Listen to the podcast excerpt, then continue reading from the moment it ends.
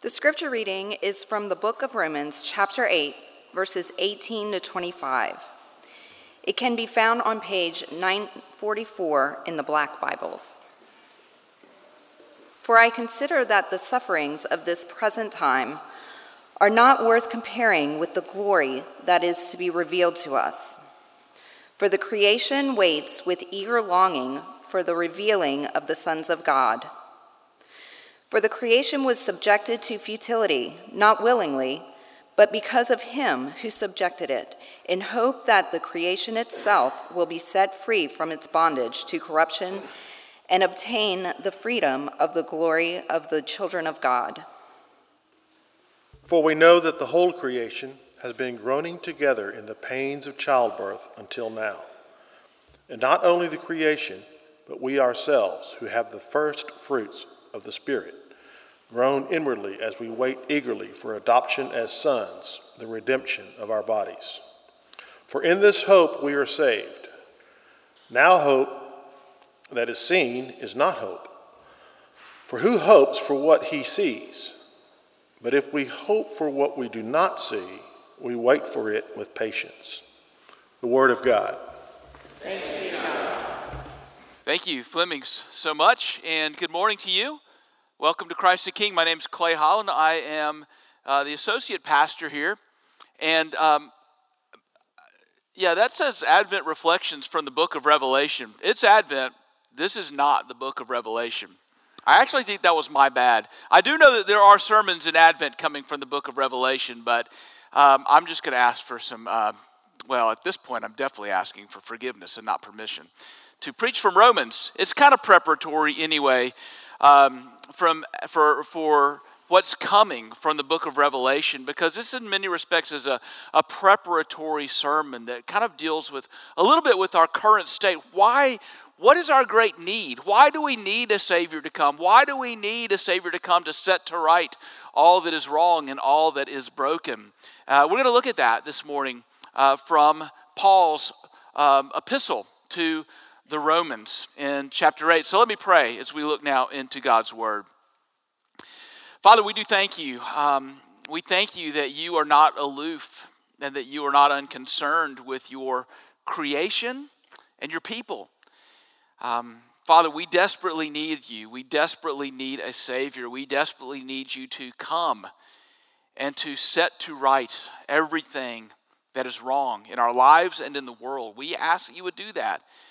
But we ask that we would wait with patience and with hope as we wait for your coming and help us to do that even this morning as we encounter your word. We ask it in Jesus' name. Amen.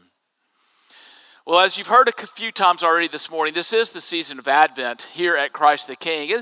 It's also, you know, for a lot of different people in a lot of different places, uh, this season has a lot of different names.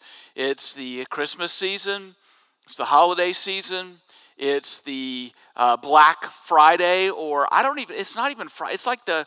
It's like the. It's like the whole month, you know, is now uh, taken over with that. It's that season. But for some people, and I'm not going to name names, but you know who you are. It's the Hallmark Christmas movie season. That's what it really is. Now, I have a confession to make, and that confession is this I've never actually seen a Hallmark Christmas movie from beginning to end. I know I've passed one or two, but that does not mean that I don't know the plot. And I use the word plot singular on purpose. Even though there are a million Hallmark Christmas movies, there is but one plot, and it is this there is a small town girl who is the smartest girl in her school, and she feels trapped and constrained by said small town. So, after graduating from college, she leaves the small town and she goes to an Ivy League school in the Northeast. And after college, she lands the lucrative but high pressure job in the big city. And by all external accounts, she is thriving. But when she's alone in her apartment after a hard, pressure packed day of work, there are hints that there are, are cracks and chinks in the armor. All may not be perfect. And then comes Christmas time. And for the first time in many, many years, she is coming home. Now, she's not coming home only because she wants to come back to the small town. She's coming home because something has drawn her there. Maybe it is the wedding of her best friend from high school. Maybe one of her family members is sick. But something other than Christmas is bringing our heroine back to the small town.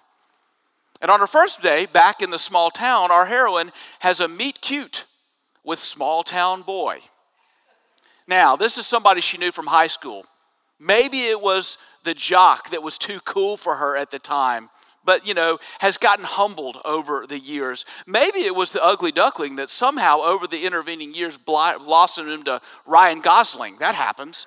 Uh, maybe it was her first boyfriend who she dumped so she could go to the Ivy League school and then to the big city. Whatever it is, they meet up. Now, in a Hallmark Christmas movie, small town boy can have three jobs, one of three jobs.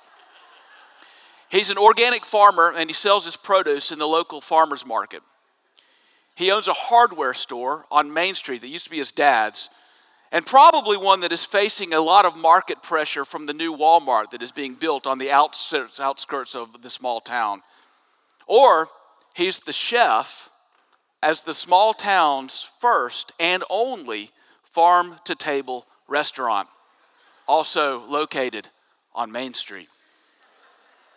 And over time, and with plenty of prodding from small town boy, our heroine begins to feel herself become more alive, right, in the small town, a little bit more herself, a little bit more at home than she ever felt in the big city. And for the first time, she discovers what she has been longing for this sense in her heart that was there, but she couldn't name it.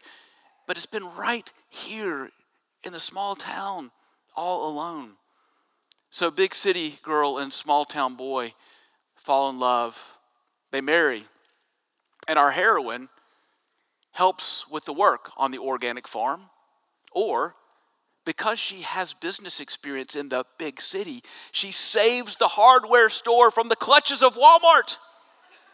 Or she transforms the farm to table restaurant so much so that they end up with a Michelin star. And they all live happily ever after.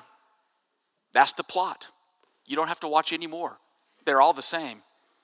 Now, why, why is this storyline so popular? Or some version of it?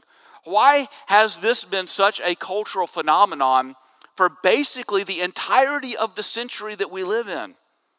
I think it because it taps into something deep in us, really. I think it taps into this longing for home that we experience, that we want to be in a place and with people, and we want to do work that makes most makes the that makes the most sense of ourselves, or it makes us feel most at peace, most at home, most alive. And this is not new. And I'm going to say that this is not wrong. In fact, C.S. Lewis begins his amazing essay called The Weight of Glory with exactly this sense of longing. He says some people call it romanticism, some people call it uh, nostalgia. I'm going to add some people call it hallmark. But it is the sense that there is a true home for us as human beings, and we're not in it. And we're not in it. This sense is embedded in us because it's true. The Bible tells us it's true. The Bible tells us it's true right here from Romans chapter 8.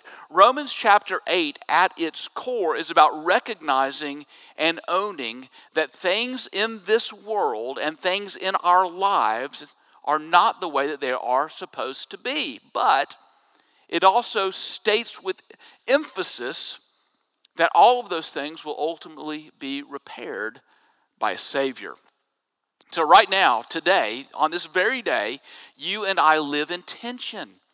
We live in the tension between present suffering and future glory, to use the Apostle Paul's words. The question for us is this what is the biblical posture of living in this tension? And Paul answers with one single word hope.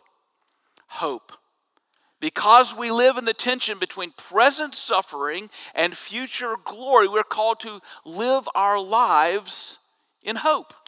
Now, let me do a little bit of definitional work because hope has a very particular meaning in the Bible, and it's different from the way that we generally use it.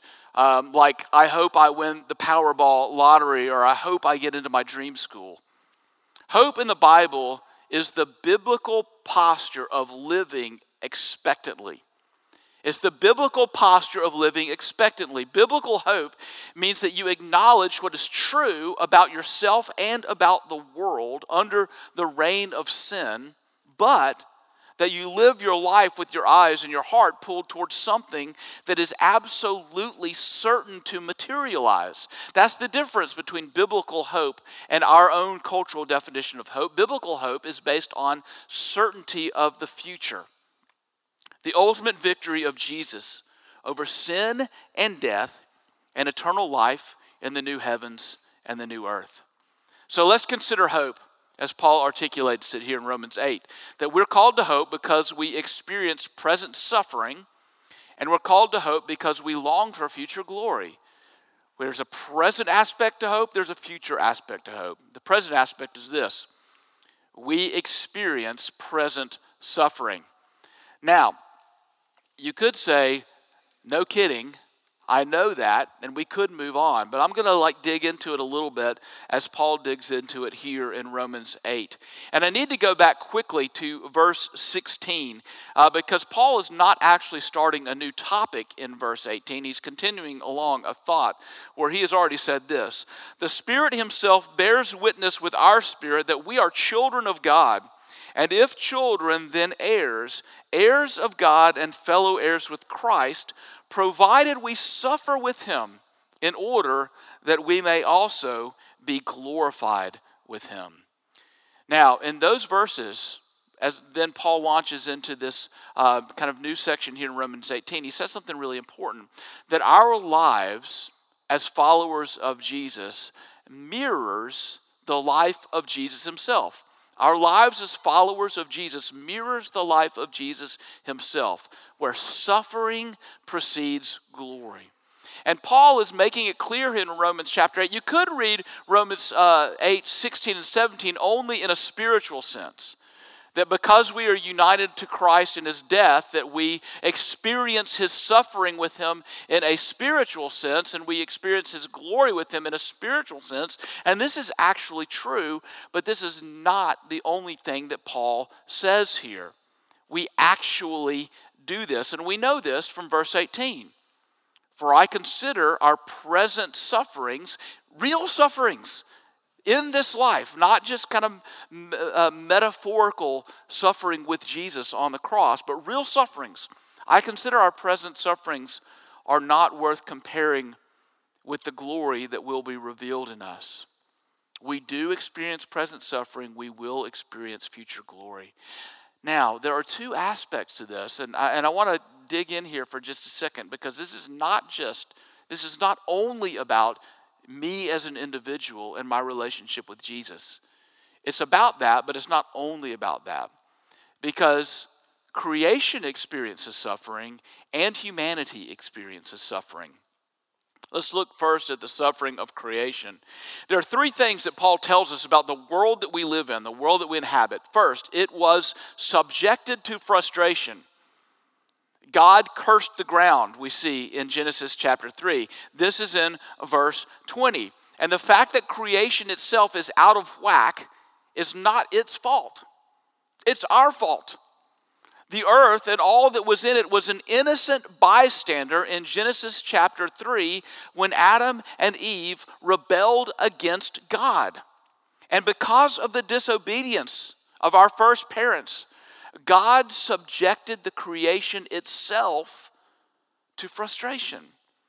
Frustration in creation means that creation is unable to function in the way that God created it to function. The earth is not as beautiful as it could be. The ground does not produce what it could produce. Floods destroy crops. Droughts destroy crops, and they're constant in our world. The second thing we read here is that creation is subject to the bondage of decay. This is in verse 21. The big, beautiful oak tree in my backyard dies in the giant freeze and then has to be cut down. Stars and nebulae burn out, glaciers melt. And then finally, creation is groaning for all of this to be reversed. It can't do anything, it's just waiting, it is groaning, it is longing. This is in verse 19. It's as if the creation itself desires to be all that it can be, but is trapped. Trapped by the will of God, trapped because of our rebellion against God. The Holland family has, has bit the bullet, at least preliminarily, and is planning to pick up a new puppy on Christmas Eve this year. It's been two and a half years since we've had a dog, and we're diving back in. I'm a little nervous, I must say. We had a beloved dog, uh, Charlotte, the Cavalier King Charles Spaniel, that died in May 2020 because of mitral valve disease that impacted her heart. And I'll never forget, I think, as long as I live, our last night that we had with Charlotte. She had a lot of energy. It was May. It was a May evening, and she had a ton of energy, so we were going to take her out for a walk, and her normal walk. And she started out this walk completely normal, full of energy, full of curiosity. We get about a quarter mile into this walk, and she just drops. She just falls over, like goes bloop, you know, like no warning, nothing. She just fell over. So I picked her up and I carried her back home. And as I was carrying her back home, when we got to our driveway, Shannon took a picture. And I'll never forget this picture. I hope I never lose this picture because I'm carrying our, our dog back, and, and Shannon takes a picture, and my dog is looking at me, and, and, and the expression on her face is, What is happening to me? What, what is happening? Her body was giving out. A creature subject to the frustration of decay through no fault of her own. Creation itself is longing to be all that God made it to be. And Paul also teaches us about the suffering of humanity. This is in verse 23. Paul makes the shift from the rest of creation to God's children, believers in Jesus, in fact. So he's not only saying that unbelievers, because they do bad things, experience suffering, he's saying we all experience suffering because we live in this tension between the already and the not yet. Not only creation, Paul says, but we ourselves groan inwardly as we wait eagerly for adoption as sons, the redemption of our bodies. Groaning. Now, there is an appropriate word in the Bible if ever there was one, right? Aren't there times in your life, maybe you've had one, maybe you're going through one right now? If not, you will go through one where you can't even articulate the confusion and the disorientation and the pain that you feel. You can't you don't know how to talk to other people about it. You may not even know how to talk to God about it. And so what do you do? Ugh. You groan. We groan inwardly, right? If you look around this room right now, do you know what you're going to see? Every single person that you see in this room is bearing the weight of the corruption of our bodies. In small ways and big ways, every single person in this room experiences it. There is the weight of the lost season of a sport that you love due to an injury in your body, or even the loss of an activity that you deeply love because your body can't perform it anymore. There are cancer cells growing and multiplying in our bodies. There are autoimmune diseases that are at work where your body is at war against itself. There are neurological issues that cause you to lose control of your body, a body that you were once able to control. There's the decline of a once razor sharp mind and a healthy body. There's the loss of a child in the womb or even shortly thereafter. All of these things and more are happening in this church on this very day. And even if you are not personally experiencing it, I'd be willing to bet that someone that you love is. Maybe this year at Thanksgiving dinner there was a brand new empty chair that was full last year. Maybe this was the first year that you had to figure out how to get to two houses on Thanksgiving Day instead of one because there was a dissolution of a relationship, a demise of a marriage. And it's so painful. It's so frustrating. It's so confusing that it's impossible to articulate. And all you can do is groan. But groaning is not the end of the story. That's the beauty of the Bible. That's the beauty of Romans chapter 8. Groaning is not the end of the story. Frustration, bondage, decay, none of these are the end of the story because we are called to live in hope because we long for the certainty of future glory. And just like present suffering impacts both the creation and humanity, so does this future glory. There is the future glory of creation. Creation is groaning in eager expectation for something to happen, Paul says, and that is for the sons of God to be revealed. Now, sons is used here in Romans 8 in a non gender specific way. The text really means that the children of God will be revealed. And what this means is this when Jesus returns and he separates the sheep from the goats, the sheep to eternal life and the goats to eternal separation from God in hell, the creation itself will be released from its bondage to decay, and the earth itself will experience its own sort of redemption. The heavens and the earth will be all that they were created to be and more. Now, I tend to harp on this a good bit, but it's only because the Bible harps on it a good bit. I, I know it's not just me. But this is another one of those places in the Bible where we are taught that heaven is not a place where disembodied souls float around somewhere in outer space. That's not what we are ultimately longing for. Heaven is God's creation that is redeemed and restored. The rivers that flood become the rivers that flow. The trees that die and burn become the trees that give beauty to the forest and homes to the birds. The ground that grows brittle with drought becomes the ground that it produces in abundance. The winds that wreak havoc on our coastlines become the gentle breezes on your skin, and you will have skin. You see, if we, as Paul tells us, are to live with hope, we need to have something amazing to hope for.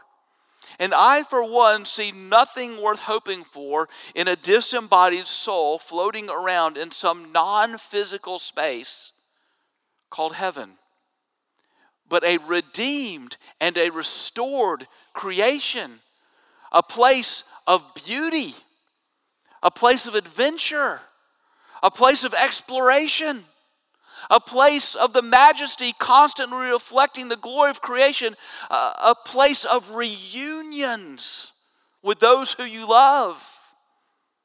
For that, for that we can hope. And that leads us to our own future glory, the future glory of God's children. What this means is this whatever it is that is causing you right now to groan inwardly, and to feel that you are bearing a weight that you don't know possibly how it is that you can bear it, whatever it is, the loss of someone that you deeply loved and a life that is now lived alone, a relationship that you had such high hopes for but is now cracking under its own weight, a covenant child who is making bad choices and is causing your heart to break as one who loves them so much but you're powerless to do anything about it. An addiction that you detest and long to be free from, but have thus far been unable to turn from. A body that seems to conspire against you at every turn. Friends who have turned away from you because they feel that you have nothing to offer to them. Lost dreams by way of college rejection letters or the job offers that did not materialize whatever those things are. Romans 8 teaches that when Jesus returns, they will be reversed. And as we have sung so beautifully this morning, all things, all things will be set to right. And that, friends, is why we celebrate Advent. For who hopes for what he sees? We don't see it yet. For who hopes for what he sees? But if we hope for what we do not see, we wait for it with patience. This is a season of expectant hope for you, where you can cast all of those burdens that you groan inwardly for onto your Savior. And you can actively, how many of you do this? How many of you actively pray that Jesus will come back? That, that, prayer is all over the place in the Bible. In fact, it's almost the last thing that the Bible says Come, Lord Jesus. Come, Lord Jesus. And then we live in light of that certainty of his coming. That is the posture of hope. You know, as a pastor, um, one of my favorite things to do is to officiate weddings. Weddings are fun, you know, they're, they're fun, right? And we need fun. And in every wedding, I have, a, I, have a, I have a great vantage point because I stand here at weddings. And so when I stand here at weddings, I can see the bride as she walks down the aisle, but I can also see the groom as he stands up front. See, everybody else is looking at one or the other. 99.9% of the people are looking at the bride, the groom's mom is looking at him. If you, if you want to know kind of how that goes, that's how it goes. I get to see both.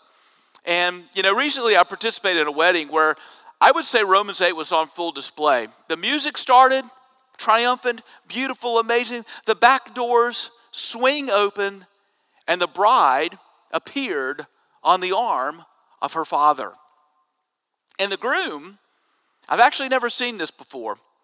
The groom, standing up here, physically and visibly began to shake. And he was not shaking out of nervousness, and he was certainly not shaking out of fear. You know, you're kind of thinking, like, oh, wait a minute, what's going on here? It, it was not that. It's that while it's really unacceptable as the groom of a future bride to yell to the back of the sanctuary at your future father in law and say, Will you walk faster?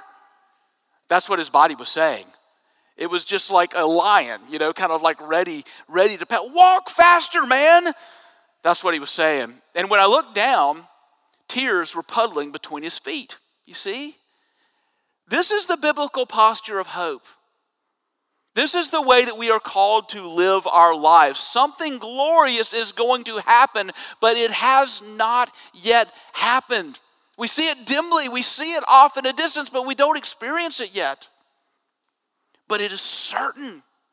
It is sure and certain because our lives as followers of Jesus mirror the life of Jesus, where his suffering produced the glory of the resurrection. And that is our trajectory. That is your trajectory if you trust in Him alone as your Savior. Do you trust in Him? Do you live with that expected hope? Let's pray. Jesus, thank you for your goodness and your glory and your mercy and the hope that you provide because you are not in the grave. You are alive and you are coming again. And we, along with so many saints who have gone before us, ask, plead that you will come again, that you will come again to restore what is broken, to fully redeem us from all of our sin that we experience it no more, to set to right those things that are wrong. And we ask it in your precious name. Amen.